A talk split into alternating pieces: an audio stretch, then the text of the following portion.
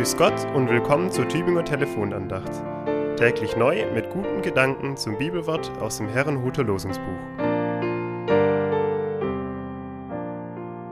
Sonntag, 5. Februar 2023. Der Wochenspruch am Sonntag Septuagesime lautet: Wir liegen vor dir mit unserem Gebet und vertrauen nicht auf unsere Gerechtigkeit, sondern auf deine große Barmherzigkeit. Daniel 9, Vers 18.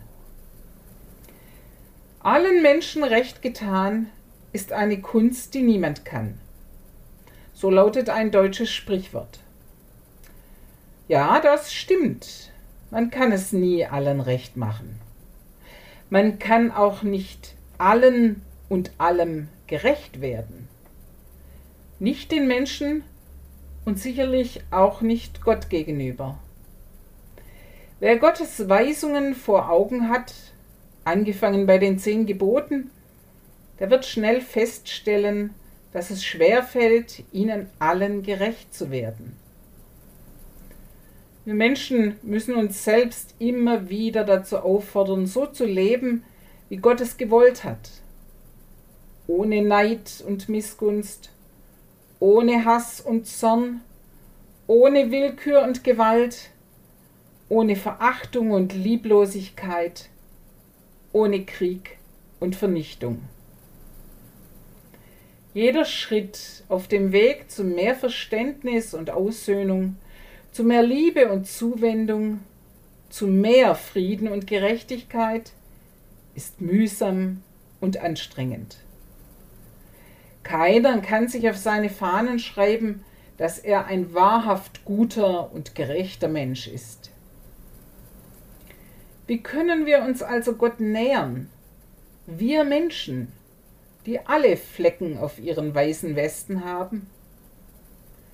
Im Buch des Propheten Daniel ist das benannt, mit all dem, was in unserem Leben schiefgelaufen ist, was wir falsch gemacht haben. Damit brauchen wir gar nicht vor Gott zu kommen. Unsere Gerechtigkeit taugt nicht viel, aber Gottes Barmherzigkeit.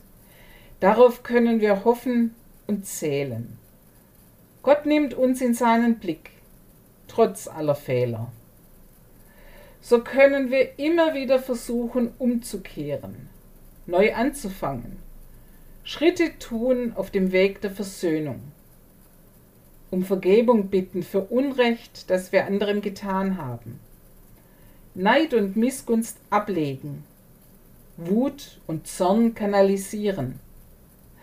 Gottes Barmherzigkeit befreit uns dazu.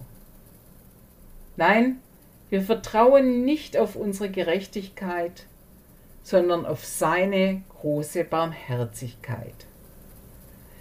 Einen schönen Sonntag wünscht Ihnen Pfarrerin Charlotte Sander.